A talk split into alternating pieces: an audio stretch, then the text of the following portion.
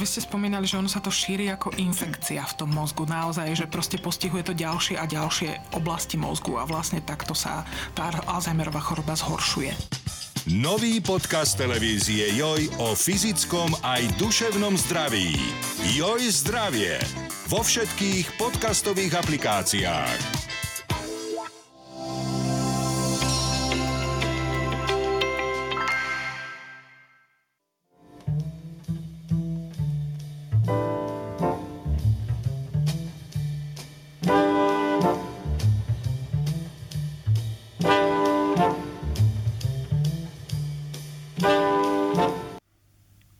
Ahoj Peter.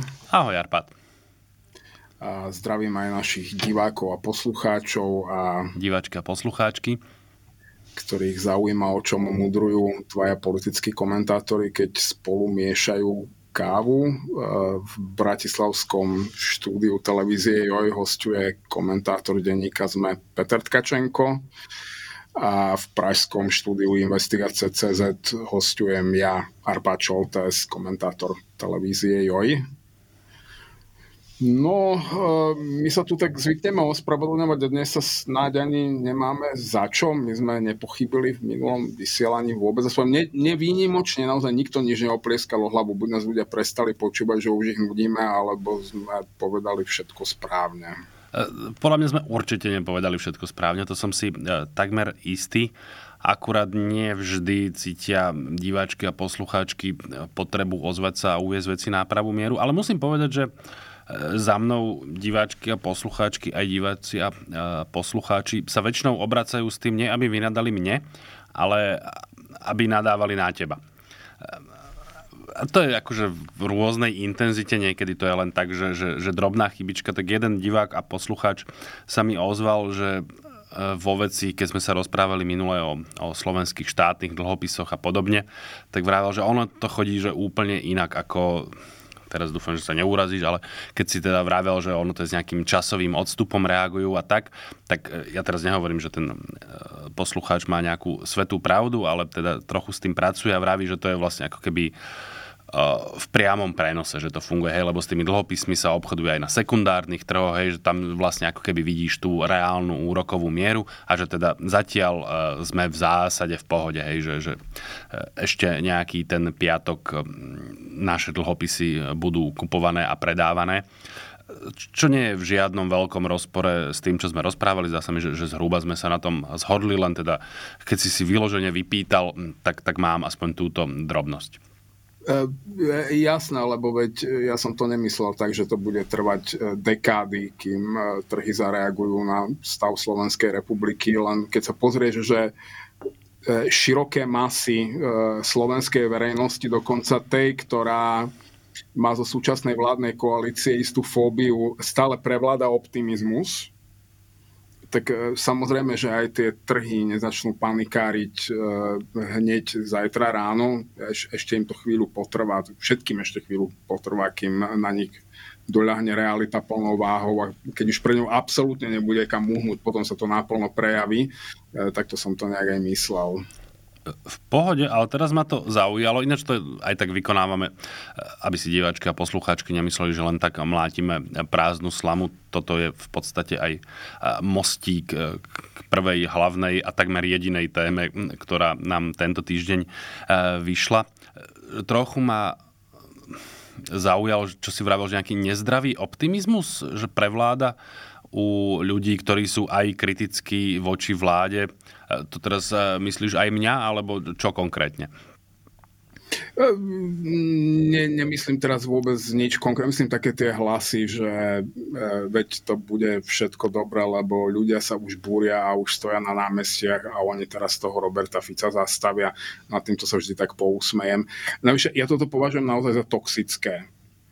Pretože protesty opakujem a ako hovorívaš, ti treba štyrikrát podtrhnúť. Ja hovorím podčiarknúť.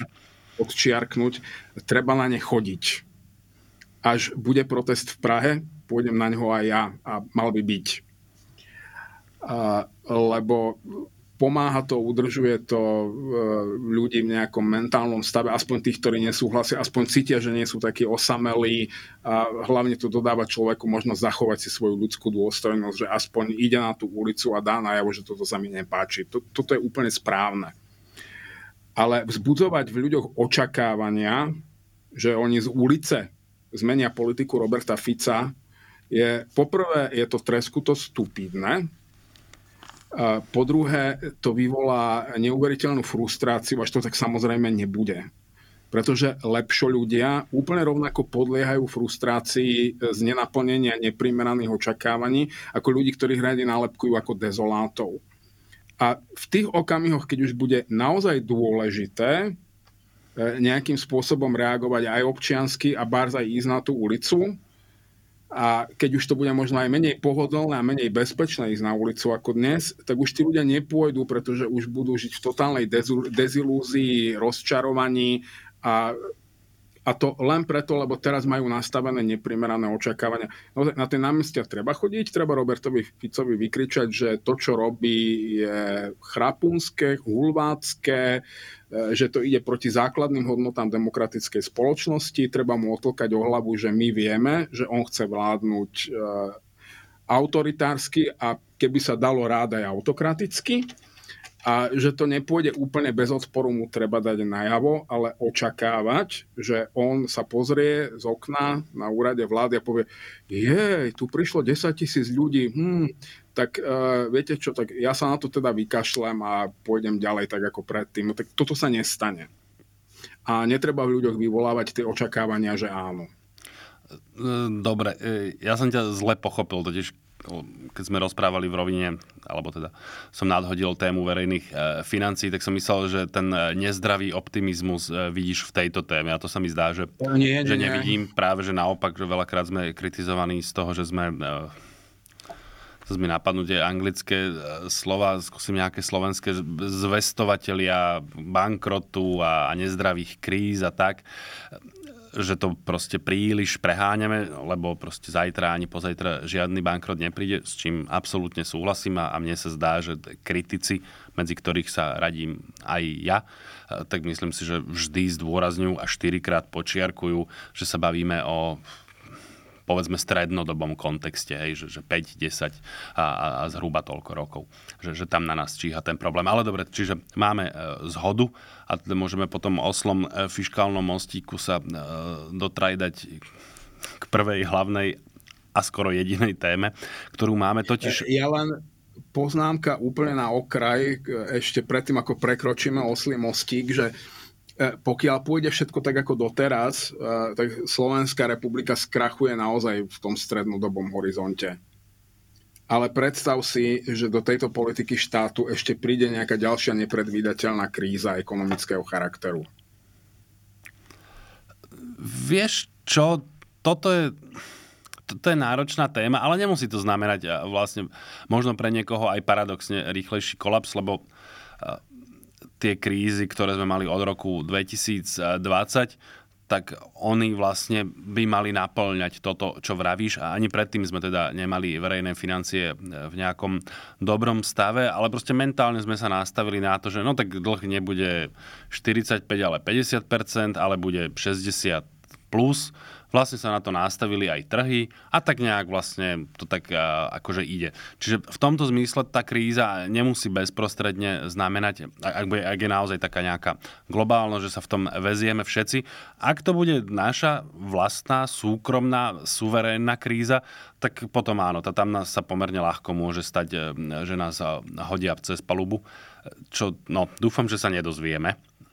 To, to, ja nie som nejaký akože chronický optimista, ale keď si vravel, že, že keď sa nič nezmení, čo, čo ja chcem veriť, že oni sa veci menia, hej? Že, že politici proste pod tým tlakom rôznorodým, už sme sa tu o tom rozprávali viackrát, oni nakoniec niečo urobia. Aspoň zatiaľ to tak vždy bolo, čo neznamená, že to tak aj vždy bude, samozrejme.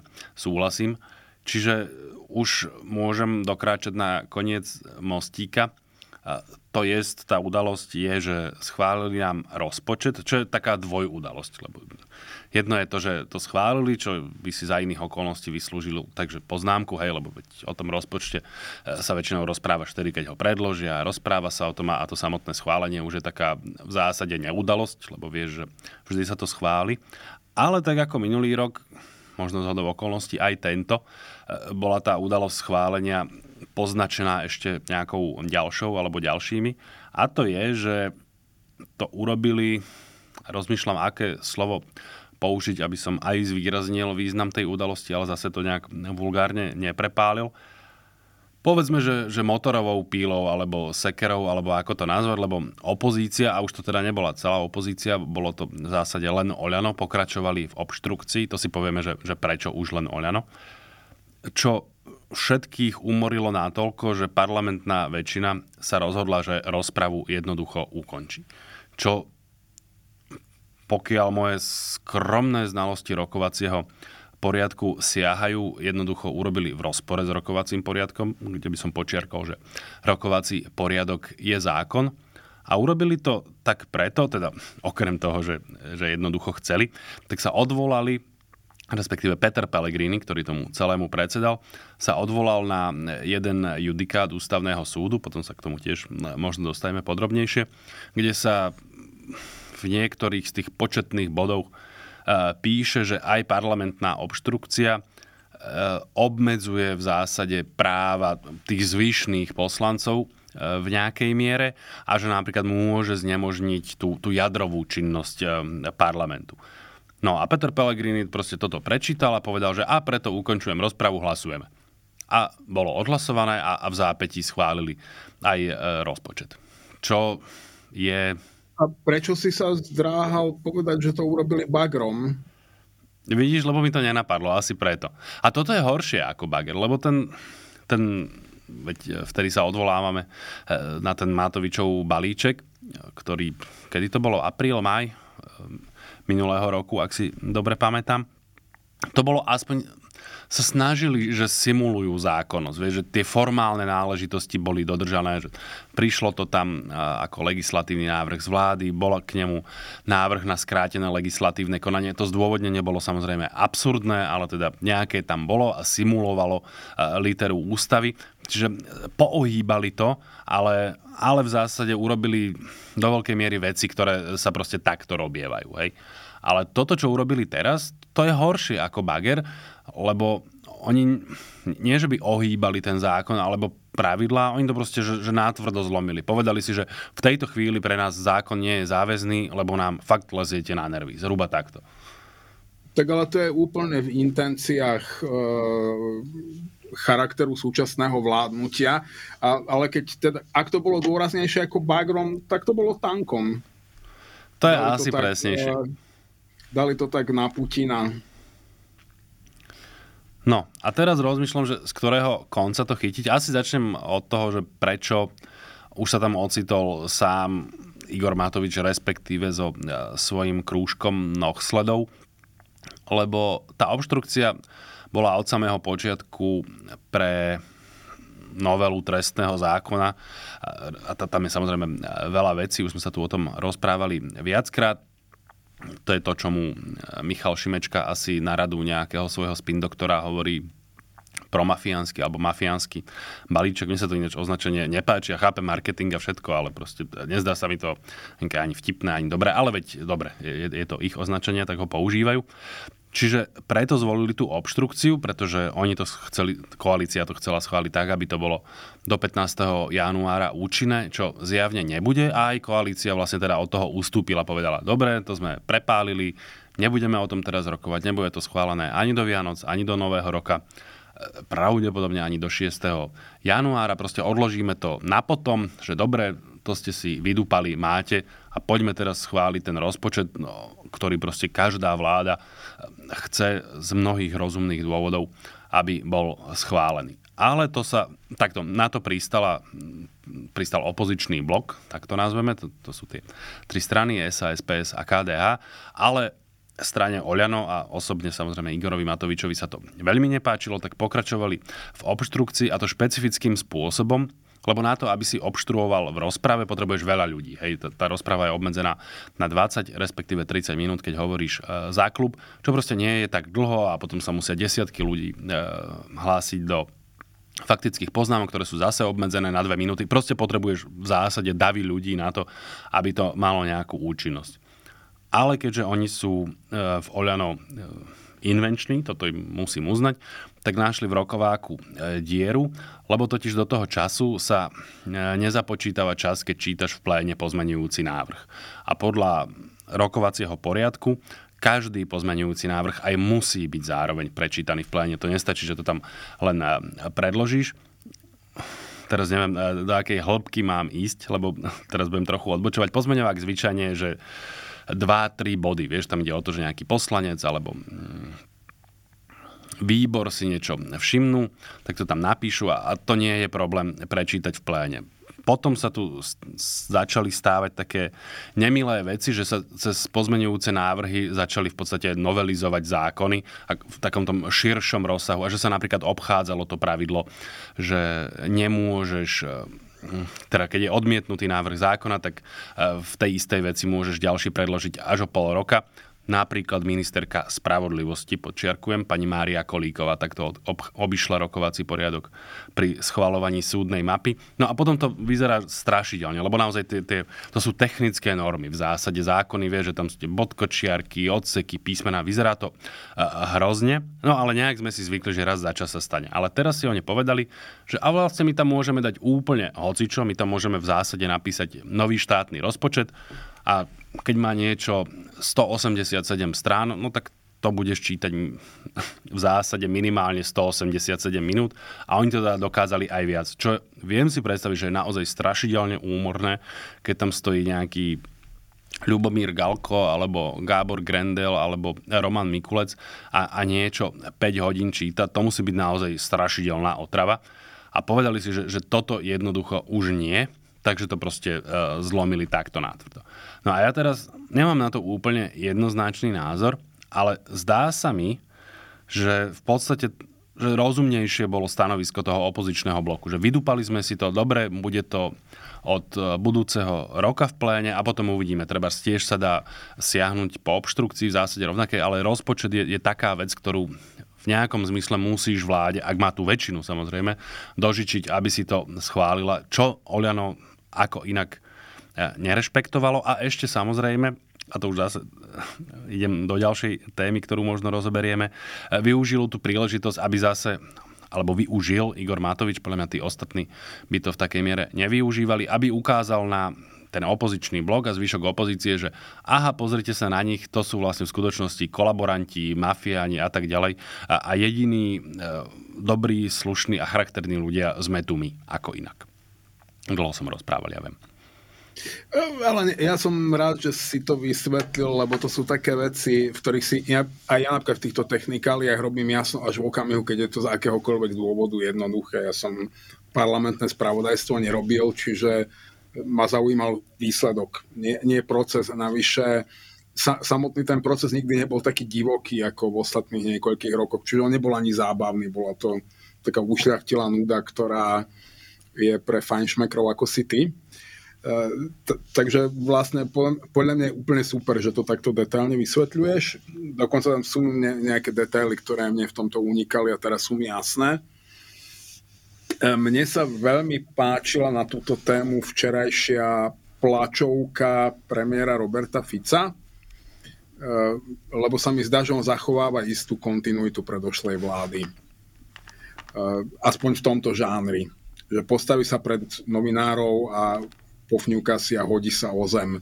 Je pravda, že to robí trochu menej hystericky, ako to robieval Igor Matovič, ale stále citeľne hystericky. A, a bolo, bolo to čarovné, ako tam včera plakal, že teraz e, všetci chudobní ľudia na Slovensku zomrú, lebo zlá opozícia ho prinúti začať nový rok s rozpočtovým provizóriom. Čo je samostatná kapitola, keby fungoval štát pár týždňov v rozpočtovom provizóriu, vôbec nič by sa nestalo. Väčšina ľudí by si to vôbec nevšimla. Myslím si, že jeho problém je skôr to, že keď sa chce tváriť ako autokrat, nemôže vyzerať ako chmúľok, ktorý si nedokáže pretlačiť parlamentom ani len štátny rozpočet, pretože Igor Matovič obštruuje parlament. Že, že, že to bolo trochu o tom, že e, kto má v centimetroch vyjadrené dlhšiu mužskú pýchu v parlamente, či on, alebo e, politik, ktorého najviac nenávidí. A, a, a to, že Peter Pellegrini sa nechal použiť na to, aby priamo vlastne porušil zákon o rokovacom poriadku, tým, že tú rozpravu zrušil, e, To je, to je tiež veľmi čarovný moment toho všetkého. Uvidíme, či mu práve t- tento moment napríklad v prezidentskej kampani pomôže, ublíži, alebo bude úplne irelevantný. Tento oslí mostík by som zatiaľ ešte obišiel, lebo ten vedie k našej... Nemyslel som to ako oslí mostík, mi to tak napadlo, že, že, že, že je to nesmierne zábavné, lebo on ako sa tvári, vieš, ako ten... Ako, ako ten červíček na fekálnej torte, že on, on, on, on, on je ten ňuňu, vieš, ten, síce je to červík, ale s tými veľkými očkami, taký ten skreslenej rozprávky, taký ten, ktorého majú ľudia spontánne radi, lebo, lebo sa milo usmieva a jamky v líčkach. No, dosť sa včera zamazal tou tortou, na ktorú ho posadili. Už nebude vyzerať až tak ňuňu. Nebude vôbec. Ja som to spomínal preto, že ten oslí mostík, že aby som vysvetlil, prečo sa k tomu zatiaľ nebudem vyjadrovať, lebo to sme si odložili ako akú takú béčkovú tému, to znamená kontext prezidentských volieb. Ja som tu vlastne ešte zabudol nejaké drobnosti, lebo keď ich začal hnevať Igor Matovič s týmto čítaním pozmeňovákov, ináč teraz mi napadlo, nechcem sa mýliť, pre istotu si to overím, respektíve ak niekto vie, nech ma upozorní na tento omyl, ale zdá sa mi, že on sa k tomu čítaniu tých päť hodinových pozmeňovákov nedostal. Že ako keby to rozdal ostatným členom klubu, vieš, že úlohy, že tam budeš stáť päť hodín a toto čítať, lebo to treba povedať, že to je naozaj to, to, to je fyzicky nesmierne náročné. Tam byť e, niečo, aspoň... Ja neviem, či to naozaj doslova čítali, ale do veľkej miery asi áno. Čo, to je proste nesmierne vyčerpávajúce. Nikoho tam nezaujímaš, aj to vlastne naozaj tam rozprávaš do steny, lebo to sa naozaj už nikto ani, ani nepredstiera, že ich to zaujíma, keď aj ty vlastne nepredstieraš, že to myslíš vážne. No, že teraz to vyzerá tak, že to rozdal proste stranické úlohy a on si medzi tým, neviem čo presne robil, ale on si žiadnu z týchto úloh nevzal. Myslím, že aj pán Pročko tam niekoľko hodín čítal. No, ale teda, keď s týmto začali, Tak. tak počkaj, počkaj, ale on je predsa manažer, vieš, on rozdá úlohy a potom sa venuje ďalším stratégiám. Nemôžeš od neho chcieť, aby tam stál a päť hodín niečo čítal. Veď to, toto je nový žáner, ako nezaspať pri vlastnej čítačke. Ja... Ja od neho nechcem naozaj vôbec nič, tým menej teda, aby niečo čítal v parlamente, len sa to snažím... pozorovať a pomenovať a, a zdá sa mi to v nejakej miere je to zaujímavé. Majiteľ firmy, prosto, majiteľ firmy neprehadzuje piesok lopatou, nestojí pri miešačke. Tam sú úplne jasné vzťahy, nie? Len akurát niektorí si možno mysleli, že oni sú stavby vedúci a teraz pochopili, že sú vlastne tiež iba tí múkli pri lopate. Takto, ak si to tam niekto myslel, tak samozrejme je, je len rozumné a správne z pohľadu Igora Matoviča, že ho poslal na, na správne miesto, to znamená s lopatou k tomu piesku pri miešačke. No ale späť k tomu, čo som chcel povedať, že keď už s týmto začali, on už parlament aj tak rokoval oveľa dlhšie ako mal, oni si skrátili obedovú prestávku, ktorá býva od dvanástej do štrnástej a nerokovalo sa do devätnástej, ale najprv tuším do dvadsiatej a potom do dvadsiatej štvrtej hodiny, čiže do polnoci, čo je tiež nesmierne fyzicky náročné. Proste ak to myslíš naozaj vážne, že tam chceš, nie že máš non-stop sedieť v pléne, to je absolútna sprostosť.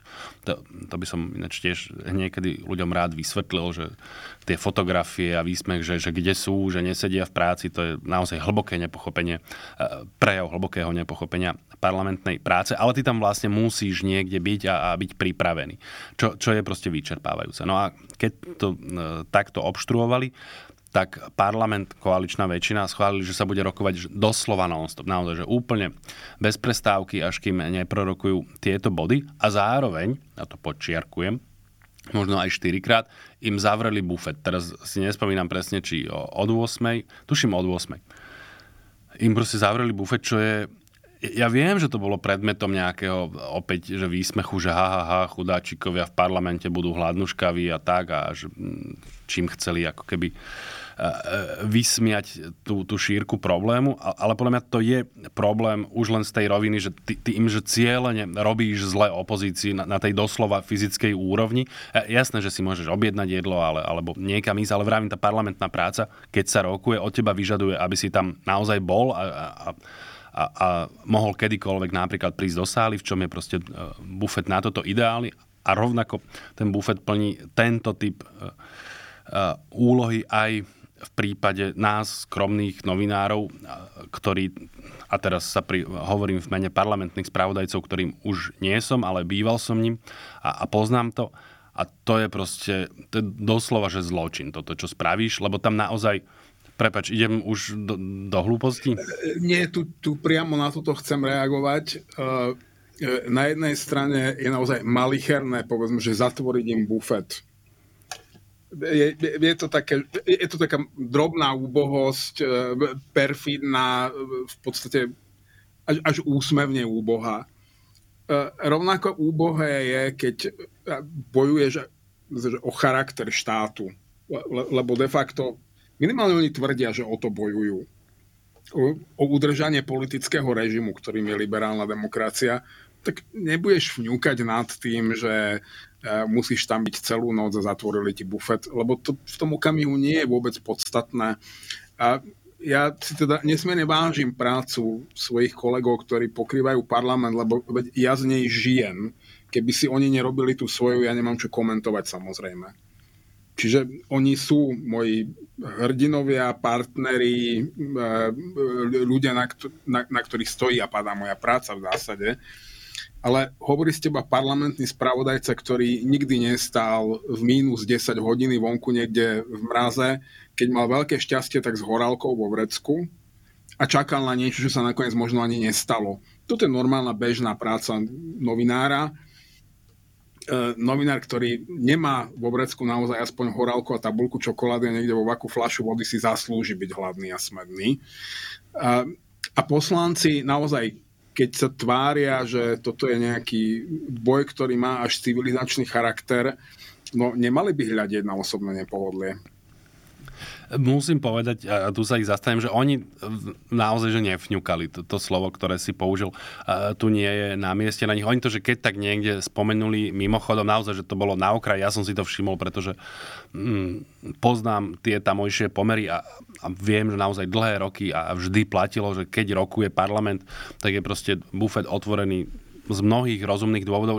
On v prvom rade neslúži poslancom, ale, ale tomu personálu a, a hostujúcim ľuďom, ktorí tam sú, lebo ako som vysvetlal, ty vlastne nemá osobitne, ak si parlamentný spravodajca, tí ostatní novinári, tí to majú tak, vieš, že prídu na niečo, čo ich zaujíma, či už na tlačovku, alebo si chcú niekoho, tak povediac, odchytiť, ako sa vraví, ale ty proste ako parlamentný spravodajca, ty si tam proste, že furt. To neznamená, že, že neustále akože sleduješ rozpravu, alebo stále niečo ťukáš, ale si v takom pohotovostnom režime, neviem ako to presne povedať. Čiže toto je pre teba možnosť, ako zostať v nejakom zmysle nažive.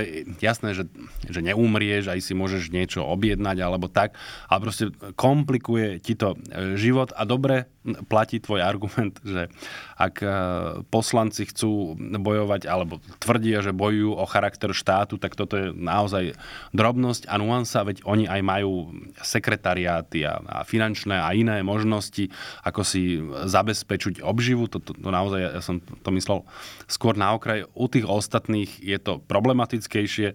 My, alebo kolegovia, parlamentní spravodajcovia, oni nechodia zachraňovať demokraciu. Oni idú, že do práce, vieš. A už dosť na tom, že v tej práci štandardne sú trinásť až štrnásť hodín, lebo proste rokuje sa od deviatej do devätnástej a ty tam musíš prísť predtým, lebo si proste pripravuješ veci a odchádzaš niečo neskôr, lebo píšeš ešte zatvarak, čo tam proste na ten deň urobili.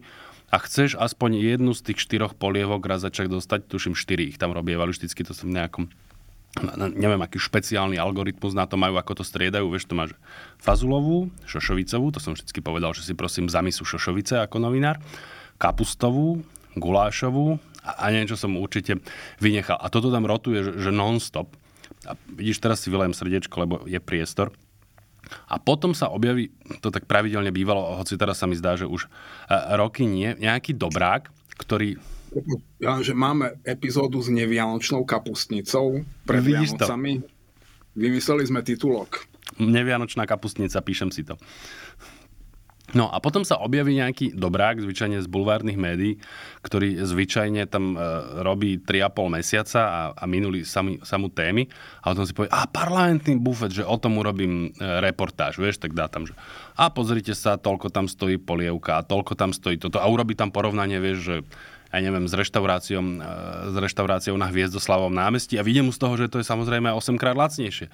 A ja na to vždycky pozerám, že, alebo pozerával som, teraz už je mi to jedno, že, že to je, že bufet, bez obsluhy, vieš, že naozaj, že porovnaj to so staničnou, ani nie, že reštauráciou, ale so staničným bufetom, lebo to je jednak jednej, vieš, to naozaj slúži proste pracujúcim občanom na... na rýchle občerstvenie. To je akože, áno, má to lukratívnu adresu na námestí Alexandra Dubčeka, ale inak to nemá naozaj s ničím lukratívnym, nič podobné. Prepač, to do... má aj trochu lepšiu kuchyňu, nie? Ako stanica. V zásade nie, to je naozaj, ty si sa tam nestravoval, tam sú tie štyri polievky, potom sú tam rezne, ktorým máš ale studené prílohy, čo ja proste neznášam, to je, neviem, čo to je za logiku, proste dať studenú vec k teplej veci, za to by som lámal paprče. Vidíš, to už tiež máme ďalšiu vianočnú tému, lebo sa mi zdá, že mnohí ľudia toto cez Vianoce vykonávajú, ani to nebudem menovať, čo jedia. No a potom ti tam akože v mikrovlnke zohrievajú párky, tie, tie polievky ti, vieš, parlamentná schôdza trvá dva tri týždne, to proste štvrtý deň ti to lezie hore krkom, po dvoch týždňoch už by si niekoho zavraždil, keď ti tam pichne zase tú, ja ešte držková, vidíš, to je piata, ktorú nejem, takže mne tam zostali tie štyri. No, že toto keď ti núkajú a potom niekto o tom urobí takúto reportáž, že ty si tam proste chodíš debužírovať a platíš za tú polievku len dve sedemdesiatdva, čo je asi zadarmo, alebo ne, ne, neviem, čo tým chcú povedať. No a obratom ten manažment bufetu, čo je v zásade kancelár Národnej rady, povie, že aha, čo sa vám nepáči, dobre, zdražím vám to zase o pätnásť percent. Čiže týchto bulvárnych dobrákov dúfam, že sa všetkým teraz čká, lebo mi znepríjemnili život naozaj opakovane.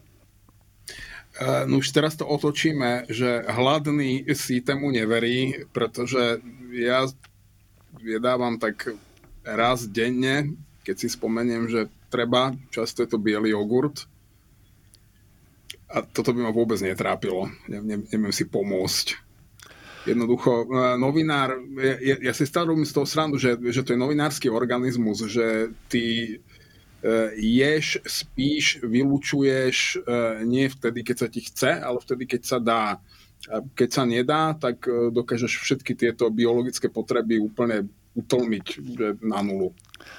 To je zaujímavé, že akú máme inú skúsenosť s novinárskym remeslom, lebo toto, čo ty si opísal, tak mne sa zdá, že to ja som v tomto kontexte uvažoval o vojakoch, teda konkrétne v kontexte, že spánku, hej, že, že vojak proste spí vtedy, keď sa dá, ne vtedy, keď chce, alebo je unavený, alebo niečo podobné. Jednoducho, ja si tak predstavujem, neviem, či to mám z nejakých filmov alebo knižiek, hej, že proste teraz majú dve hodiny prestávku, ok, okamžite si sadne a z fleku zaspí a za tie dve hodiny je opäť pripravený, ale novinárske remeslo v mojom podaní proste vyzerá inak, ja zvyčajne chodievam sa nájsť vtedy, keď som hladný a podobne to funguje s fyziologickými procesmi inými. Zdá sa mi, že treba pri ňom sedieť, pokiaľ sa dá v teple, a sedieť teda, podotýkam, ne, stáť a, a niekde na mraze a tak, aby si bol v plnej miere pripravený podať čo najlepší intelektuálny výkon. No už e, nerobil si reportéra e, celoslovenských médií v regióne. Nerobil, nerobil. Naozaj v tomto zmysle moje skúsenosti sa obmedzujú na nejaký občasný meeting alebo niečo podobné, vieš, napríklad keď nejakí darebáci... to myslím ironicky, samozrejme sú to občania, ktorí e, prišli vyjadriť e, svoje názory, no tak ich tam vyjadrovali vonku a z redakcie mi zavolali, že by bolo dobré sa ich tam ísť na niečo popýtať, tak som proste musel sa vytrepať z toho klimatizovaného alebo teda vykurovaného interiéru e, za nimi a niečo sa ich pýtať, ale, ale tam vlastne sa v zásade končí táto moja terénna práca, musím povedať. preto si predstavuje žurnalistiku ako kancelárskú prácu. Áno, ja, ja tomu rozumiem. Ona veľmi často naozaj taká nie je, ale je, je možno, že kolegovia, ktorí pokrývajú parlament, to vidia naozaj viac tak ako ty. Je, je dobré, že je to predvianočné vydanie, že si môžeme dovoliť také odbočky. Ja len, vieš, keď pracuješ na východnom Slovensku a šéfredaktora máš v Bratislave, pre neho je východ, ako keď povieš Bratislava, že to je jedna lokalita. Takže tam sa ti úplne normálne stane, že pokrývaš, povedzme, štyri rôzne udalosti, ktoré sa v ten dejú.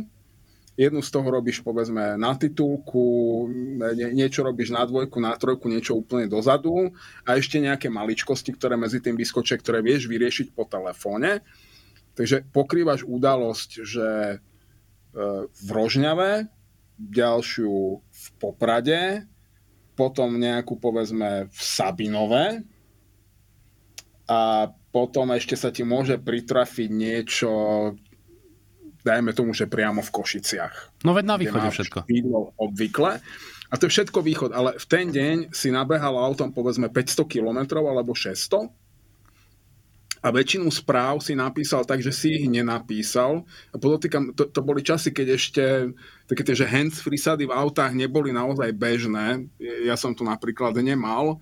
Čiže ja som pravidelne písal správy, takže vtedy ešte boli v redakciách písárky. To si pamätám. Za, zavolal si písárke a nadiktoval si jej správu, ktorú si napísal.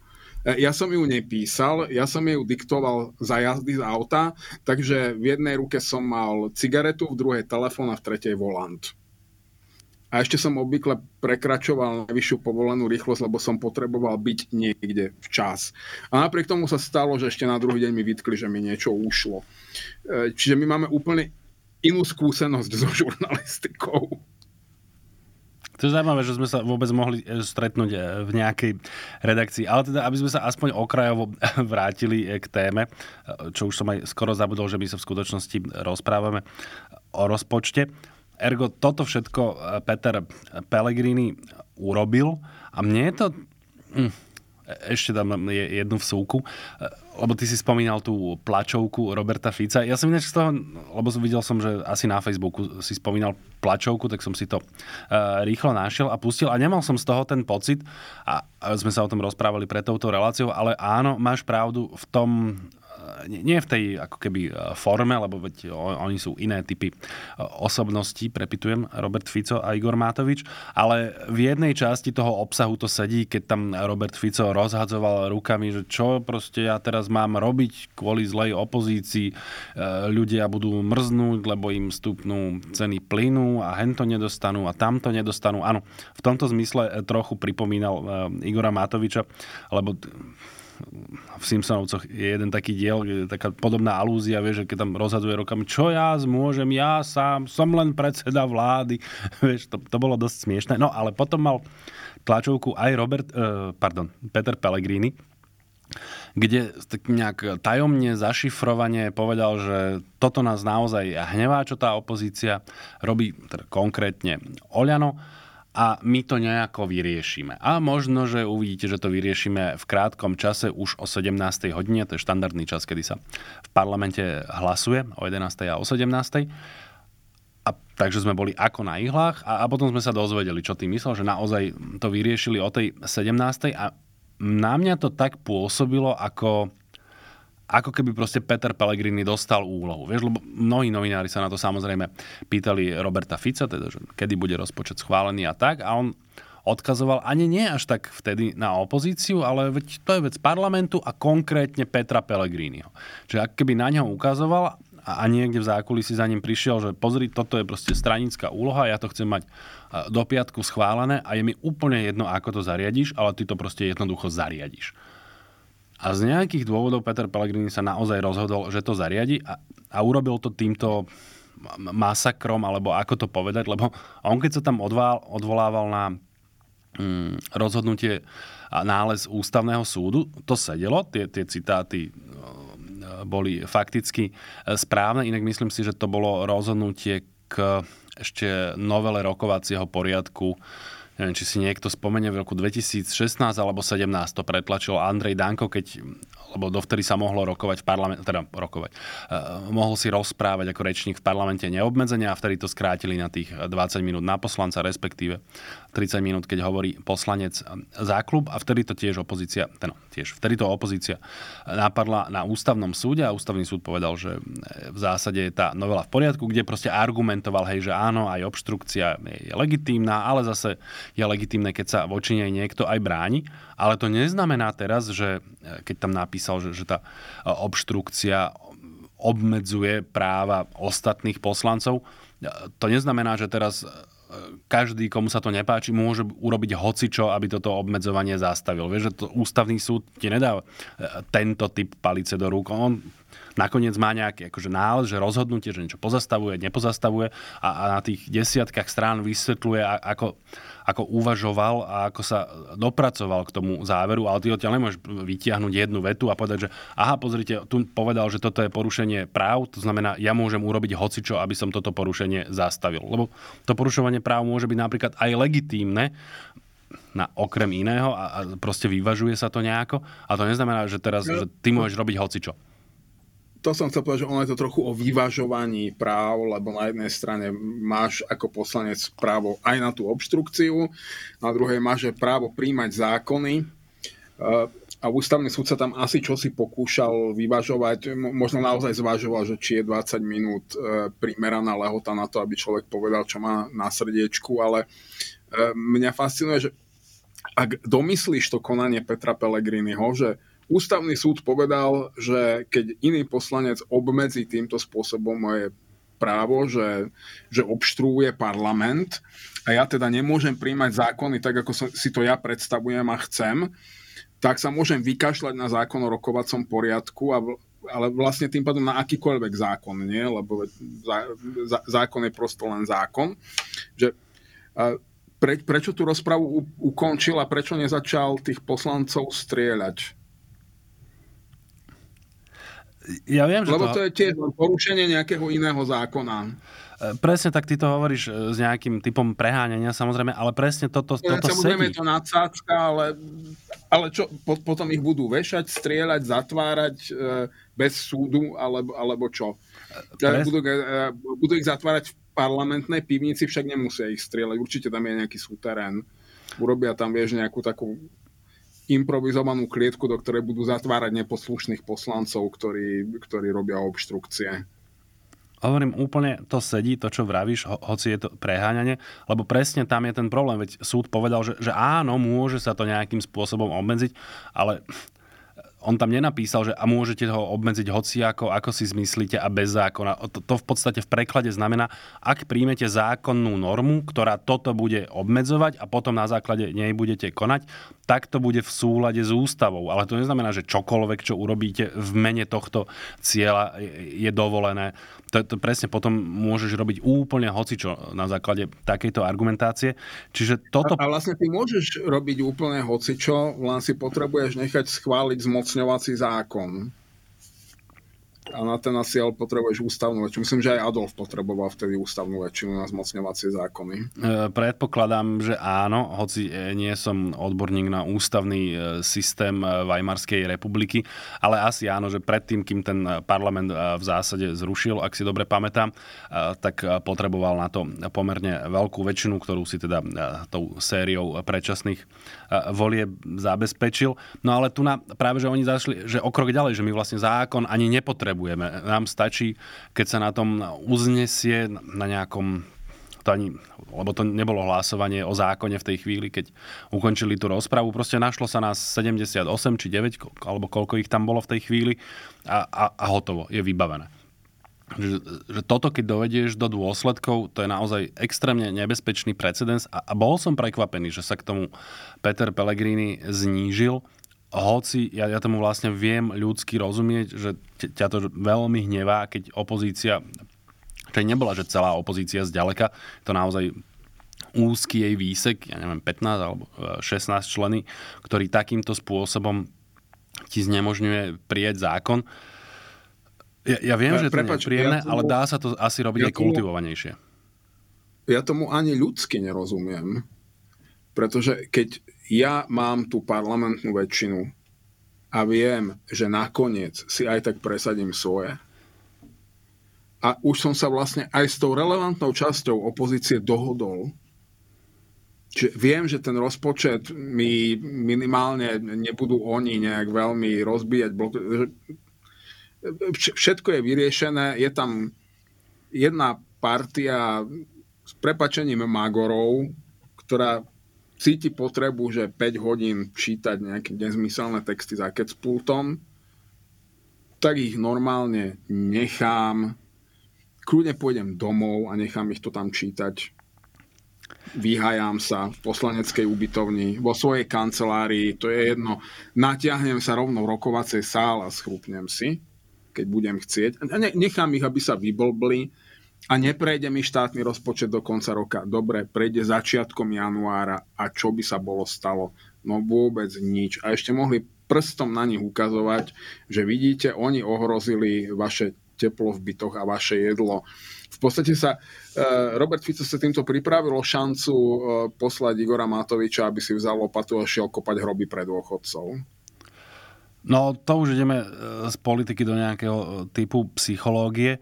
Ja tomu rozumiem, prečo ťa to otravuje, lebo ty si sa potom opravil, že z toho idem sa vyhájať domov, lebo ten parlament presne funguje tak, že ty sa nemôžeš ísť celkom vyhájať domov. On kým rokuje, ty tam vlastne musíš byť pripravený a, a to je vlastne celý celý tvoj ansámbel, aj opozícia chce byť, to znamená, že tam vlastne stotridsaťpäť ľudí vyselo na šnúrke tých pätnásť čudných ľudí, ktorí to proste chceli mať v nejakej podobe uzavreté a nemohli a museli tam proste že čakať, ke- kedy teda príde tá chvíľa, čo ty nevieš, či to bude o dve hodiny alebo o týždeň.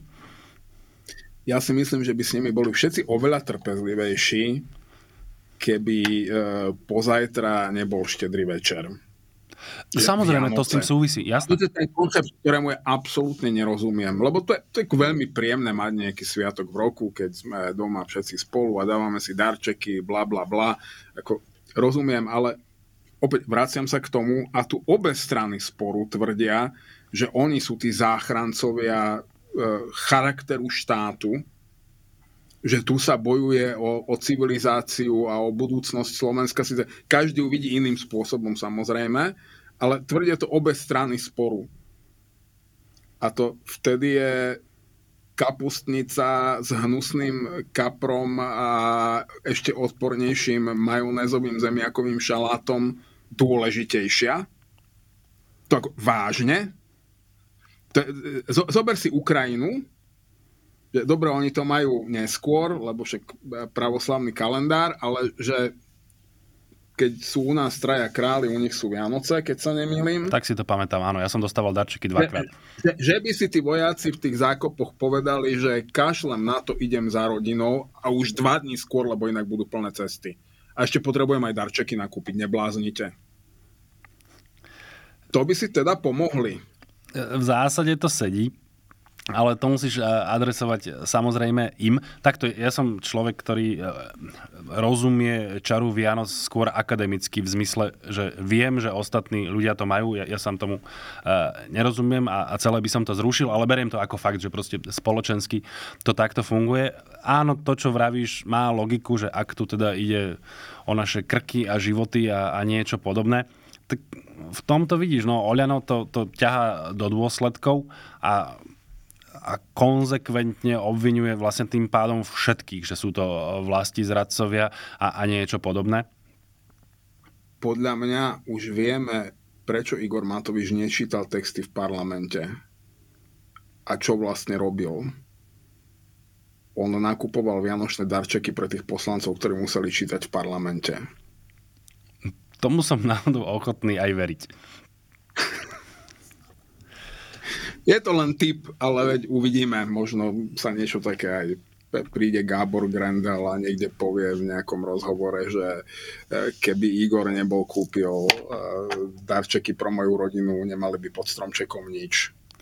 No, ale aby som trochu vecne, lebo ty si to hovoril v zásade zlomyselne, ale ono to sedí a aj som sa tomu trochu venoval, že on vlastne tento typ odkladu je... je keby to náhodou niekoho zaujímalo, tak prinajmenšom v tej teoretickej rovine to akoby neguje argumentáciu koalície alebo autorov toho novely trestného zákona a ostatných noriem, respektíve toho návrhu na skrátené legislatívne konanie, kde argumentujú, že treba už, už, lebo sú strašidelným spôsobom ohrozené základné ľudské práva a slobody a preto to nemôže ísť riadnym legislatívnym procesom, ale, ale musí to byť skrátené. A teraz povedia, a vlastne veď pár týždňov hore, dole, vieš, tak potom buď naozaj tá núdza je a, a treba proste bez ohľadu na to, že presne Vianoce alebo, alebo neviem čo, alebo tá núdza nie je a tým pádom toto je proste zjavne neopodstatnené, čo od samého začiatku je vidno, že, že tá, tá núdza nie je a, a tá argumentácia je, je stupídna, hlúpa, neplatí, je vycucaná z prsta. No a teraz to ako keby podčiarkol, čiže toto ja v nejakej miere beriem, lebo ten zákon podľa mňa bude schválený a nakoniec skončí na ústavnom súde, či už z obsahového hľadiska alebo procedurálneho. Toto sú všetko podľa mňa argumenty, ktoré oni budú môcť k tomu podaniu priložiť. Ja neviem, či podanie dá pani prezidentka alebo tridsať poslancov, ale proste niekto, kto to robiť bude, tak toto tam bude môcť všetko dopísať a ešte uvidíme, ako sa v budúcom roku bude správať koalícia pri schvaľovaní toho zákona a ako bude reagovať na nejaké obštrukcie alebo nejaké budú. A to je ďalší bod, ktorý tam potom môžeš priložiť, pretože máme aj jeden iný nástav, nález ústavného súdu. To bolo, myslím, pri tom Matovičovom probankrotovom balíčku, bo ústavný súd ho vyhlásil v niektorých častiach za protiústavný a odvolal sa nie... na to, že bolo neprimerané to skrátené legislatívne konanie, ale povedal, že to samo o sebe by zrejme nestačilo, nemá to takú intenzitu porušenia práva, ale keď k tomu pridal nejaké ďalšie veci, napríklad článok o, o ochrane verejných financií a o zapojení Rady pre rozpočtovú zodpovednosť a že keď sa na toto zákonodarca vykašľal a obišiel ich, alebo predkladateľ, tak už to nadobudlo takú intenzitu, že mohol vyhlásiť protiústavnosť tých paragrafov. No a toto je vlastne v nejakej miere podobné, že ty keď, hovorím, ak sa to stane, ak obídeš opozíciu, nedáš jej možnosť legitímne napríklad sa vyjadriť, predniesť argumenty v relatívne veľkej šírke, to ja zase nehovorím, že máš právo naozaj zablokovať to na mesiace čítaním nejakých absurdností, ale keď to proste dosiahne istý typ intenzity, tak to môže byť dobrá argumentácia pre, pre ľudí, ktorí ten zákon potom napadnú. Inak ešte som sa len, medzi tým som sa zamyslel, že ako by sa dalo rýchlo napísať veľmi veľa pozmeňujúcich návrhov, napríklad takých, ktoré by zároveň novelizovali, že kompletne celé iné zákony, komplet. A ChatGPT, umelá inteligencia, podľa mňa ti napíše tých návrhov, koľko len chceš. A potom ich môžeš čítať naozaj celé mesiace. To je naozaj. Druhá, že ty si hovoril, že tebe sa neúplne páči to, s čím prišla opozícia v prípade tej zmeny tých trestných vecí a rušenia úradu špeciálnej prokuratúry, že, že ti nie úplne reže ten termín, že promafiánsky balíček. Áno, ale to je čisto ja, estetická záležitosť. Ale ja úplne súhlasím, pretože mafia je nieč, niečo úplne iné. Mafia je sofistikovaná, dobre organizovaná zločinecká organizácia, ktorá má naozaj hierarchiu, štruktúru, nejaké strategické ciele, strednodobé, dlhodobé a ona naozaj z podstaty veci sa snaží ako keby prerastať do inštitúcií štátu a nejakým spôsobom je ovplyvňovať aj politiku. Ale my sme podľa mňa dávno za touto fázou. Toto, to, toto nie je, že tu nejaká mafia sa pokúša ovládnuť štát. Tu je úplne nefunkčný štát, kde mafia je iba taký nechcený vedľajší produkt a my, my vlastne naozajstné mafie ani nemáme. My máme politikov, ktorí vykonávajú moc vo svoj osobný prospech. To, to je celé. Aj to, to nemôžeš označiť ako mafiu. Ale prečo to nenazvali korupčný balíček? Lebo politik môže, vlastne iba politické vedenie krajiny je schopné naozaj vytvárať priestor buď na to, aby tu fungovali inštitúcie, ktoré potláčajú korupciu, alebo môžu legislatívnymi opatreniami vytvárať obrovský široký priestor pre korupciu. A e, tieto legislatívne zmeny to, že bez pochyby rozšíria priestor na korupciu veľmi významným spôsobom. E, na to už poukázala aj Európska prokuratúra medzi inými. Čiže korupčný balíček je úplne na mieste a je, je, je to jasné, je to zrozumiteľné. A akurát je otázka, že koľkých ľudí by to trápilo, lebo ja si nemyslím, že ľudí na Slovensku trápi korupcia ako taká, ich skôr trápi to, že keď oni nemajú tú možnosť si niečo vybaviť, na čo by normálne nemali nárok. V zásade asi súhlasím, len keď si sa pýtal, že prečo to, ne, respektíve prečo to nazvali promafiánsky balíček, tak podľa mňa odpoveď je tá, že proste lobotomizácia, bambusizácia postupuje a proste napríklad Igor Matovič nám vtláča tento typ slovníka a on sa v podstate ujal do veľkej miery, lebo podľa mňa to bol on, kto s tým prišiel. Tak nie, že by sme nepoznali predtým slovo mafia, samozrejme, že áno, a zrejme sa občas použilo aj v kontexte niektorej a možno aj všetkých vlád Roberta Fica, ale proste v intenzite, že naozaj úplne každý stále a, a v každej... na každom stupienku tej organizácie, že je proste mafián a, a koná s mafiánskymi úmyslami a cieľmi. To sa mi zdá, že to priniesol až on a, a podľa mňa do veľkej miery aj zdevalvoval to slovo, lebo naozaj, keď už sa proste vykrikuje o mafii, ja si pamätám, že to, to slovo vlastne na mňa z neho, a to hovorím čisto teraz tak osobne, že na mňa z neho vial taký, že chlad a mráz. Ja neviem, či to som nemal ešte z nejakého útleho veku, keď išla v televízii La Piovra, alebo tak. A to naozaj, že na mňa z toho išla taká hrôza. Ale teraz vlastne už tá mafia sa mi zdala, že to vlastne môže byť nejaký plišák, alebo niečo také, vieš, že už, už je toho toľko, že som o to vlastne nerobí nič. No, ja si nemyslím o Robertovi Ficovi veľa takých... E- veci, za ktoré by ma nemohol úspešne žalovať v občianskoprávnom konaní o nejakú náhradu škody a ospravedlnenie sa. Ale vážne si to o ňom nemyslím a neviem si predstaviť, že niekto príčetný by si mohol myslieť, že on teda primárne pásol prostitútky, pašoval drogy, kšeftoval s drogami, bral výpalné, nechával vraždiť ľudí a popri tom sa vypracoval až na vrchol politiky. Lebo vtedy by to bolo, že mafia. On, to, to, to sú prosto politici a on sa takými rád obklopoval, vlastne iných vo svojom prostredí veľmi nemá, ktorí nechápu politiku ako e, službu krajine, ale ako osobný biznis pre svoj vlastný osobný prospech. A v tomto ani len nie sú ojedinelí. Dlho a ťažko budeš v slovenskej politike hľadať niekoho, kto vidí politiku inak. Čiže ja, ja už začínam byť, že vieš, ako fungujú alergie, že čím častejšie, alebo keď si opakovane vystavený alergénu, tak potom na neho už oveľa prudšie reaguješ. Ja už na toto začínam byť, takže veľmi prudko alergický. Aha, tak tu ja zase mám nejaký typ pochopenia, lebo samozrejme, že asi nikto nechce povedať, že Robert Fico bol Tým typom, bol tým typom mafiána, ako si to opísal, že by organizoval ten typ e, trestnej činnosti a, a potom by sa hen tam dostal. Chce sa tým skôr povedať, že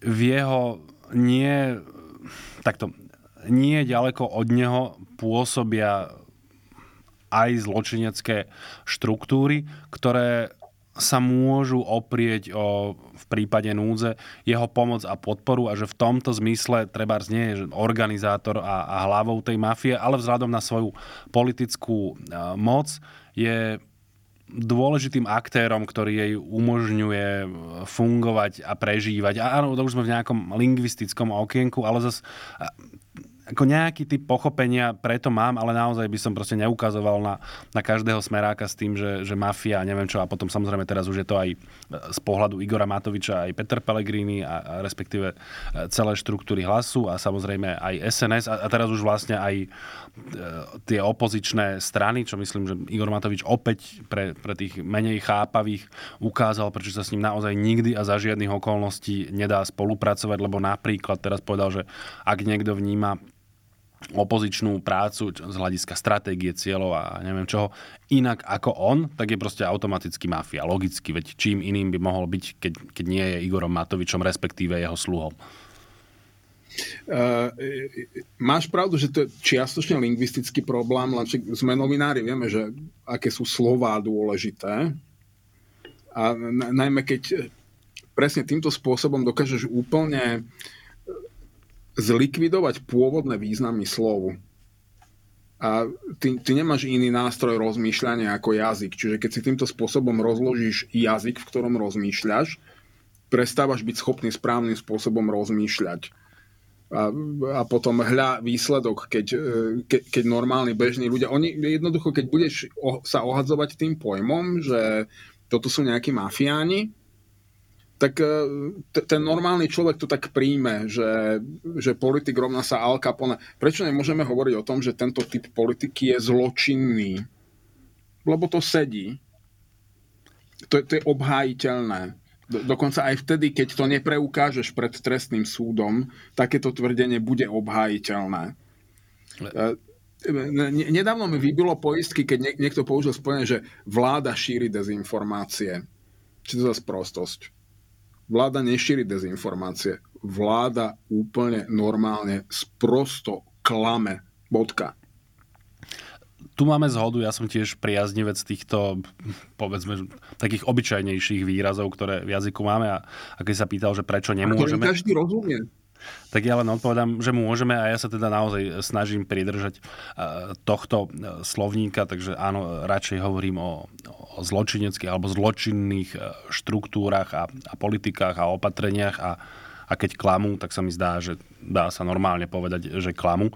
Dávajú nám mnoho príležitostí usvedčiť ich z toho a, a dať im to pocítiť. No ale zdá sa mi, že už sme tomu dali celkom dosť a, a môžeme siahnuť aj po našom záložnom pláne a to bola téma prezidentských volieb, ku ktorým sme sa vlastne chceli dostať cez osobu Petra Pellegriniho. Ja si myslím, že on si, a to už sme tu viackrát vraveli, podľa mňa touto činnosťou komplikuje tú cestu do paláca. Stále je samozrejme najväčším favoritom, hoci už o niečo menším, ako napríklad ešte pred týždňom. To teraz... hovorím s odkazom na stú, kurzy stávkových kancelárií, lebo nemáme to ako inak odmerať, tak z hľadiska bookmakerov alebo možno stávkujúcich sa tá pravdepodobnosť o niečo znížila.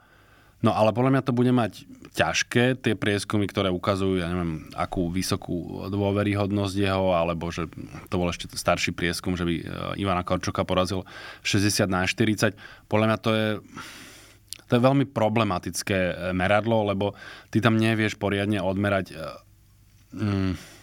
motiváciu ľudí, ísť mu to tam hodiť. Vieš? Lebo podobne to vyzeralo a možno aj výrazne lepšie s Robertom Ficom v roku dvetisícštrnásť, ak si dobre pamätám. A s mnohými ľuďmi som sa vtedy pohádal, aj, aj tak, zdá sa mi, že aj vulgárne slova vtedy padali. Nie tak, že by sme sa nenávideli, ale v tom zmysle, že čo to nechápeš ty. Ja som vravel, že proste ľudia nebudú mať motiváciu ísť voliť Roberta Fica. Z rôznych dôvodov, to neznamená, že tam nikto nepríde, ale proste že ten tvoj koláč bude v skutočnosti oveľa, oveľa menší, než by z tých čísel sa zdalo. A toto podľa mňa bude so všetkými rozdielmi, ale vo veľkej miere podobné. Že ja si ťažko viem vysvetliť, kto a prečo by vlastne nejako hromadne, samozrejme, že Petrovi Pellegrini mu tam prídu sto tisíce ľudí to hodiť, ale mám na mysli tých posledných desať až dvadsať percent, vieš, ktoré ti vlastne tú funkciu zabezpečia vo väčšinových voľbách.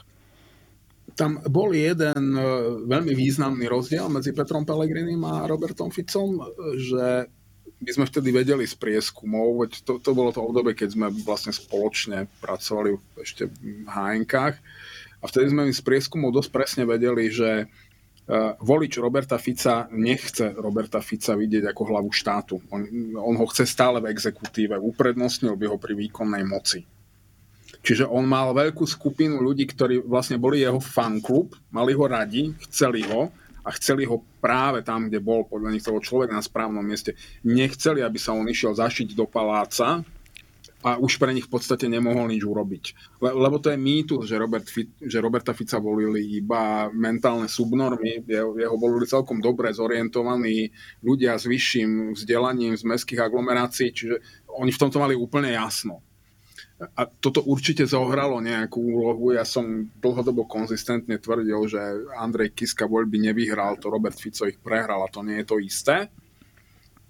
A uvidíme, či sa to aj v týchto následujúcich voľbách niekomu takto podobne nepritrafí, ale nemyslím si, že Peter Pellegrini je úplne porovnateľný s Robertom Ficom. Hlavne Peter Pellegrini je v porovnaní s Robertom Ficom, že úplný nímant politicky. Tam ako u neho naozaj nevidíš žiadnu skutočnú politickú schopnosť. On, on, on je produktom náhody, omylov. To bol taký normálny, ani nie výkonný robotník, len t- taký na, naozaj ten biely kôň, ktorého niekam posadíš a povieš mu, čo treba urobiť a on, a on to urobí. A potom, keď Robert Fico musel odstúpiť e, zo svojho postu, tak potrebovali Tú, tú usmiatú tvár, ktorá upokojí vášne, tak ho použili a potom im už zostal na krku. A, a toto je spôsob, ako sa ho zbaviť, ale ja si nemyslím, že Peter Pellegrini dokáže voľby, prezidentské voľby vyhrať vlastnými silami. On bude potrebovať naozaj veľmi silnú podporu od kdekoho, predovšetkým od Roberta Fica. A to niekedy, a ja sám rozmýšľam, že prečo by mal Robert Fico veriť tomu, že sa proti nemu Peter Pellegrini neobráti v tom okamihu, keď si zasadne do prezidentského paláca. Pre ňo by bolo podľa mňa oveľa pohodlnejšie ho úplne zničiť, že naozaj zničiť mu reputáciu, imidž, naozaj obrať ho aj o posledné zvyšky ľudskej dôstojnosti, úplne ho, ho exponovať ako, ako toho nímanda a zbaviť sa ho v rámci riadnej politiky bez toho, aby sa vôbec stal prezidentom, aby potom mohol naozaj pohodlne reabsorbovať hlas. Lebo ke, keď bude ten Peter Pellegrini v paláci, oni sa naozaj nemajú radi medzi sebou. Peter Pellegrini bol asi jediný človek v Hlase, ktorý naozaj autenticky, že nechceli zvládnuť s Robertom Ficom, lebo sa ho aj bojí, samozrejme. Aj oprávnene. Prečo by chcel mať Robert Fico takého človeka v paláci? Ešte, sľúbiť mu to mohol. A, a možno sa aj bude konzistentne tváriť, že mu s tým pomáha, ale možno, e, možno mu bude robiť všetky tie medvedie služby, aby e, že do okamihu, keď naozaj príde k prezidentským voľbám, mal Peter Pellegrini menej šanci ako Štefan Harabin a potom mu normálne jeho vlastní ľudia v jeho vlastnej strane mu povedia, že Peter, prepáč, ale však ty si dnes e, viac freak show ako Štefan Harabin, na čo by si, ty nás ťaháš na dno. A už nebude ani predsedom strany, ani, ani nikým vlastne. Tu s tebou asi nesúhlasím, ale teda keď sa pýtaš, tak skúsim odpovedať za seba, lebo pýtal si sa, že prečo by ho tam chcel. Odpoveď je v zásade taká, že ako hovoril Bela Bugár, varíme z toho, čo máme, no a Peter Pellegrini je teraz zhruba to najlepšie z pohľadu Roberta Fica, čo vo svojich záujmoch vie mať v prezidentskom paláci. Potom som sa pýtal, že odkiaľ, že kde vezme Robert Fico záruku, že sa mu Peter Pellegrini neotočí chrbtom. Záruku samozrejme nemáš, ale môžeš vychádzať zo skúsenosti a, a tá ti vraví, že Peter Pellegrini je politicky príliš lenivý na to, aby ako sám aktívne vykonával nejakú, nejakú činnosť s cieľom ublížiť ti. Proste on to robiť nebude, nie že by nejak sa pretrhol, aby Robertovi Ficovi pomáhal, to trebárs možno aj nie, ale že nemá dôvod mu nejak aktívne, výrazne škodiť, to podľa mňa je pomerne racionálny predpoklad, ktorý podľa mňa má. A musím ešte jeden vtip povedať, lebo keď si rozprával o tom Robertovi Ficovi a že veľká časť jeho vlastných voličov ho nechcela v tom paláci, tak som si spomenul, ako voľby zhodnotil tak jeden diskuter na denníku SME, volal sa Karmičkár. Ja som strašne zbožňoval jeho príspevky, bohužiaľ už ich tam nepridáva a on sa štilizoval do takej role, on by to povedal slovníkom, taký zlostný dedo v tesilákoch s komunistickou minulosťou a zjavne nacionalistickými sklonmi. On naozaj, on mal veľmi plastickú tú, tú postavu toho Karmičkára vybudovaného. On tam napríklad občas spomínal, hej, na podnikové oslavy v sedemdesiatych a osemdesiatych rokoch a čo dneska tie baby fňukajú, hej, keď ich niekto chytí za zadok, však to tak sme proste vždycky robievali. A raz sa jedna rozplakala, ale potom sme jej dali kvety a bolo všetko v pohode. No proste on naozaj má tú postavu veľmi plastickú a, a deň po voľbách prezidentských v roku dvetisícštrnásť dal taký príspevok a, a myslím, že sa mi dlho natriasalo brušisko, keď som to dočítal. Skonštatoval, že Slovensko je rozdelené. Polovica občanov chce Roberta Fica za prezidenta, polovica za premiéra. A sa mi to hrozne páčilo. No, prepáč, to je akože len vtip. On v nejakej miere... Preto mi to napadlo, lebo to vlastne z časti aj odzrkadľuje e, zmýšľanie jeho voličov, nie občanov Slovenskej republiky, ale voličov Roberta Fica v tom čase asi aj áno. Čiže ja si myslím, že Robert Fico, aby som sa opäť k tomu vrátil, bude vyvíjať v zásade autentické úsilie na to, aby Petra Pellegriniho dostal do paláca, ja si myslím. Ja... dlhodobo sledujem obdivuhodnú schopnosť Roberta Fica zničiť akýchkoľvek svojich partnerov, že úplne. Uvidíme, veď do tých prezidentských volieb ešte predsa len nejaký čas a nakoniec tam ešte bude pretlak kandidátov, lebo je vlastne čarovné, ako sa každý snaží zbaviť toho, koho považuje za svojho ako keby potenciálneho konkurenta práve v prezidentských voľbách. Že Andrej Danko by chcel, aby kandidoval Robert Fico, lebo sa už podľa mňa vidí na jeho mieste, čo je, čo je zábavnejšie ako predstava Štefana Harabina v prezidentskom paláci. Tomáš Taraba by tam už tlačil Andreja Danka. To sa mi náhodou veľmi páči. A Andrej Danko je ten človek, ktorý by v seba mohol uveriť, že sa mu tam oplatí kandidovať, keď, keď mu to povie aspoň päť jeho kamarátov. Toto som chcel povedať, že tu je rozdiel oproti tej snahe Andreja Danka vystrčiť tam Roberta Fica, že tu na to Tomáš Taraba robí, lebo on je bystrý človek, čo neznamená, že by musel byť nevyhnutne dobrý. Myslím si, že t- tento príklad to, to potvrdzuje. Ale je dosť bystrý na to a dosť dobre pozná Andreja Danka zjavne na to, aby, aby vedel, že táto snaha môže byť úspešná a vyzerá to tak, že Andrej Danko v seba nejakým spôsobom už uveril. Ja, ja neviem, ne, nepoznám tie ich vnútorné diskusie, ako to vyzerá, ale, t- ale navonok to naozaj pôsobí tak, že, že Tomáš Taraba vlastne to hovorí za Andreja Danka. Keby nemali vôbec nič dohodnuté, on povie, a es en es bude mať svojho vlastného kandidáta a o tom si počká ešte týždeň alebo dva v nejakom ďalšom rozbore. No a s najväčšou pravdepodobnosťou to bude Andrej Danko. Ja som ochotný veriť tomu, že Andrej Danko sa to dozvedel z toho rozhovoru, vieš, keď sa k nemu dostal nejaký monitoring a, a potom sa mu to tak Len začalo treba... v hlave, že veď to by som aj mohol. Len treba zdôrazniť, že Tomáš Taraba ani len nie je es en es. Samozrejme. Zatiaľ. To je na tomto čarovné, že tam, tam prišla nejaká partička. es en es je taký čudesný biznisový projekt ľudí, ktorých keby nálepkovali ako mafiánov, bol by som oveľa menej podráždený, než v iných prípadoch. A tam pri, prišla nejaká partia ľudí s veľmi zaujímavým pozadím, ktorí to tam skolonizujú. E, ešte sa presne potrebujú zbaviť toho Andreja Danka nejakým šikovným spôsobom. Naozaj to tak a vyzerá? Ja si myslím, že momentálne, lebo, lebo to, je, to je nová postava, to, to je krásne na politike, že nikdy nevieš predvídať úplne všetko, že stále sa tam udeje niečo neočakávané, nepredvídateľné, zjaví sa nejaká nová tvár, že dnes, keby som si mal tipnúť, že kto jedného dňa vymení e, vyhoreného, bezvládneho Roberta Fica, tak ja by som si v tomto okamihu stavil ako na najpravdepodobnejšiu postavu práve na Tomáša Tarabu. To je človek, ktorý má výborné vzdelanie, výborné vystupovanie, dobrý vzhľad, dokáže rozprávať konzistentne, je naozaj celkom dobrý rečník, vie príjemne vystupovať. Kým, kým si neuvedomuješ obsah toho, čo hovorí, že, že ťa nenapne z, z obsahu, tak vyzerá témer ako rodený, rodená plnka na úrad vlády, pre, podľa ma pre mnohých ľudí.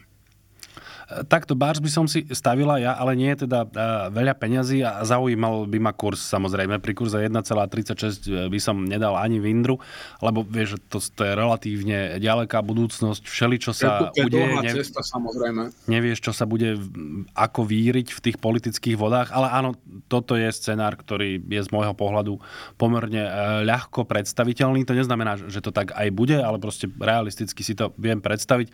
Čiže od kurzu päť vyššie by som aj zvážil, že by som na to niečo dal, keby stála tá formulácia. Takže niekedy v budúcnosti bude predsedom vlády, nie že ním bude bezprostredne po Robertovi Ficovi alebo o rok, alebo takto neviem. Tam by som akože naozaj výrazne viac hapkal, ale že tie cesty osudu ho tam môžu zaviať, to si viem predstaviť pomerne realisticky.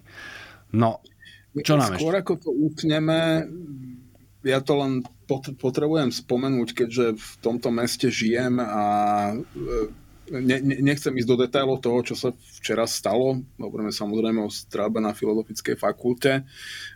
Tu, kde som v Investigácii cé zet, pracuje veľmi veľa študentov Filozofickej fakulty. Niektorí z nich boli priamo tam, našťastie sú všetci v poriadku. Ja, ja len by som aj touto cestou, lebo nás možno počúvajú práve tí ľudia, ktorých veci vo všeobecnosti viac zaujímajú a sú viac zvyknutí kriticky myslieť, že uh, prosím, nezačínajme teraz uh, spriadať uh, hodnotné múdra o tom, že kto kde ako pochybil v polícii a inde a e, počkajme si naozaj na fakty a na výsledky a na to, kým vychladnú emócie, lebo už dnes ráno sa mi občas e, robilo nevoľno aj pri čítaní mojej vlastnej sociálnej bubliny na sociálnej sieti. E, každý hrdý majiteľ oboch koncov zažívacieho traktu má už nejaký vyhranený názor na to, kto každý čo všetko kde zbabral. To, toto je šialená udalosť, ktorá sa nám stala aj v Bratislave. A tu minimálne nenaháňali niekoľko hodín strelca po meste. Čiže počkajme, vychladnime, dajme tomu čas aspoň do nového roka a potom sa k tej téme vracajme aspoň nejakou základnou znalosťou veci. Len o to som chcel poprosiť aspoň svojich poslucháčov a divákov a dokonca aj poslucháčky a diváčky. V zásade úplne súhlasím, len za seba dodám. Už včera som a asi vo svojej, ale skôr takej širšej bubline videl presne už také úvahy, že čo vlastne toho vraha viedlo, že vlastne aj ty si spomínal tú streľbu v Bratislave, či to nemohol byť nejaký typ nenávisti voči, lebo si môžu napríklad niektorí ľudia predstavať, že Filozofická fakulta je nejaké semenište akože liberálov a genderistov a tak, a už to vlastne chceli pripisovať nejakej tej mm, tým fašiánskym alebo radoby konzervatívnym kruhom a tak. Čo, čo som na to pozeral, že veď možno, že teoreticky tak aj môže byť, ale poprvé naozaj nič nevieme. Po druhé, toto je proste, že chvíľa, keď sa stala tragédia a že ak, ak nemáte, že sústrastné slovo, takže držte zobák. Naozaj, veď, veď dá sa, že úplne jednoducho mlčať, čo je veľakrát špecificky proste pri, pri takýchto vypnutých chvíľach asi najlepšia stratégia. Čiže ja som ju teda napríklad zvolil. To sú asi naozaj jediné rozumné veci, že vyjadriť sústa- sústrasť e, blízkym obetí a tu je zriadená, zriadený účet, na ktorý sa dá prispieť e, pozostalým a na ktorý veľmi rýchle pribúdajú prostriedky samozrejme. To je ďalšia vec, ktorá sa dá urobiť. E, Sice podľa mňa to nikomu veľmi nepomôže, ale človek najviac pomôže sebe, že si dodá pocit, že nejakým spôsobom pomohol a sa necíti tak bezmocne. E, ale naozaj trošku, trošku vychladnúť a nekomentovať všetko okamžite v emóciách s, dok- s dôkladnou neznalosťou veci by ľuďom veľmi pomohlo nielen v tomto prípade, ale aj v mnohých iných. Nechcel som úplne kaziť Vianoce, ale som si povedal, že toto malé kázanie si nechám na záver. chcel som povedať, že áno, že vyzerá to, že si sa tu zhostil trochu role kazateľa, čo nemyslím v zásade ako výčitku, ale teda za seba dopoviem, že v nejakej miere to, to platí na nás, teraz myslím novinárov, ale treba aj nás osobne, že, že naozaj nie, niekedy sa oplatí zvoliť istý typ zdržanlivosti, tak môžeme si dať toto vianočné posolstvo na záver. Samozrejme, toto bude mať politické dopady. Toto otvorí opäť tému bezpečnosť versus sloboda. Nevyhnutne. Každá takáto obrovská tragédia to urobí. A potom, potom bude mať zmysel sa k tomu vrátiť. Ale inak teda dobrá správa. Dobrá. Tá na tebe. Futbal sa hráva? Futbal sa hráva. Liverpool hral s Manchesterom United a ja som taký nedokonalý fanúšik, že keď som videl kurz deväť na Manchester United, tak som si normálne stavil celé tri eurá, lebo sa mi to zdalo. Áno, Liverpool bol favorit, úplne logicky a rozumne, aj som to tak bral, ale kurz deväť sa mi zdal proste, že, že strašne vysokánsky a prepálený, tak som tam tie tri eurá dal. Skončilo to remízou, čo veď dobre, bodík dobrý. Horšie je, že teda Arsenal vyhral, tak nás v tej tabulke preskočil. Ale, a to je vlastne, vidíš, to, to je najkrajšia správa, v sobotu, tuším v sobotu, hrá Liverpool s Arsenalom, takže je to ukážkový súboj o čelo tabulky prvého s druhým, takže môžeme si cez, cez víkend pozrieť napínavý zápas. A ja dúfam teda samozrejme, že to bude mať aj šťastnú koncovku a tou dobrou správou bude, že Liverpool sa usídlil na čele tabulky. Takže asi môžeme všetkým popriať e, e, dobrú chuť, e, čo, e, čo najhladšie a najmenej bolestivé dávenie z vianočnej prežieračky a skúste sa nezadrhnúť rybou kosťou, pretože to by ste nás už na budúci piatok e, nemohli počúvať a my budeme vyrábať aj medzi sviatkami a pokazíme vám náladu aj pred Silvestrom a dovtedy sa na vás budem tešiť. Dovidenia a do počutia. Ja budem dovtedy ako na ihlách. Dovidenia.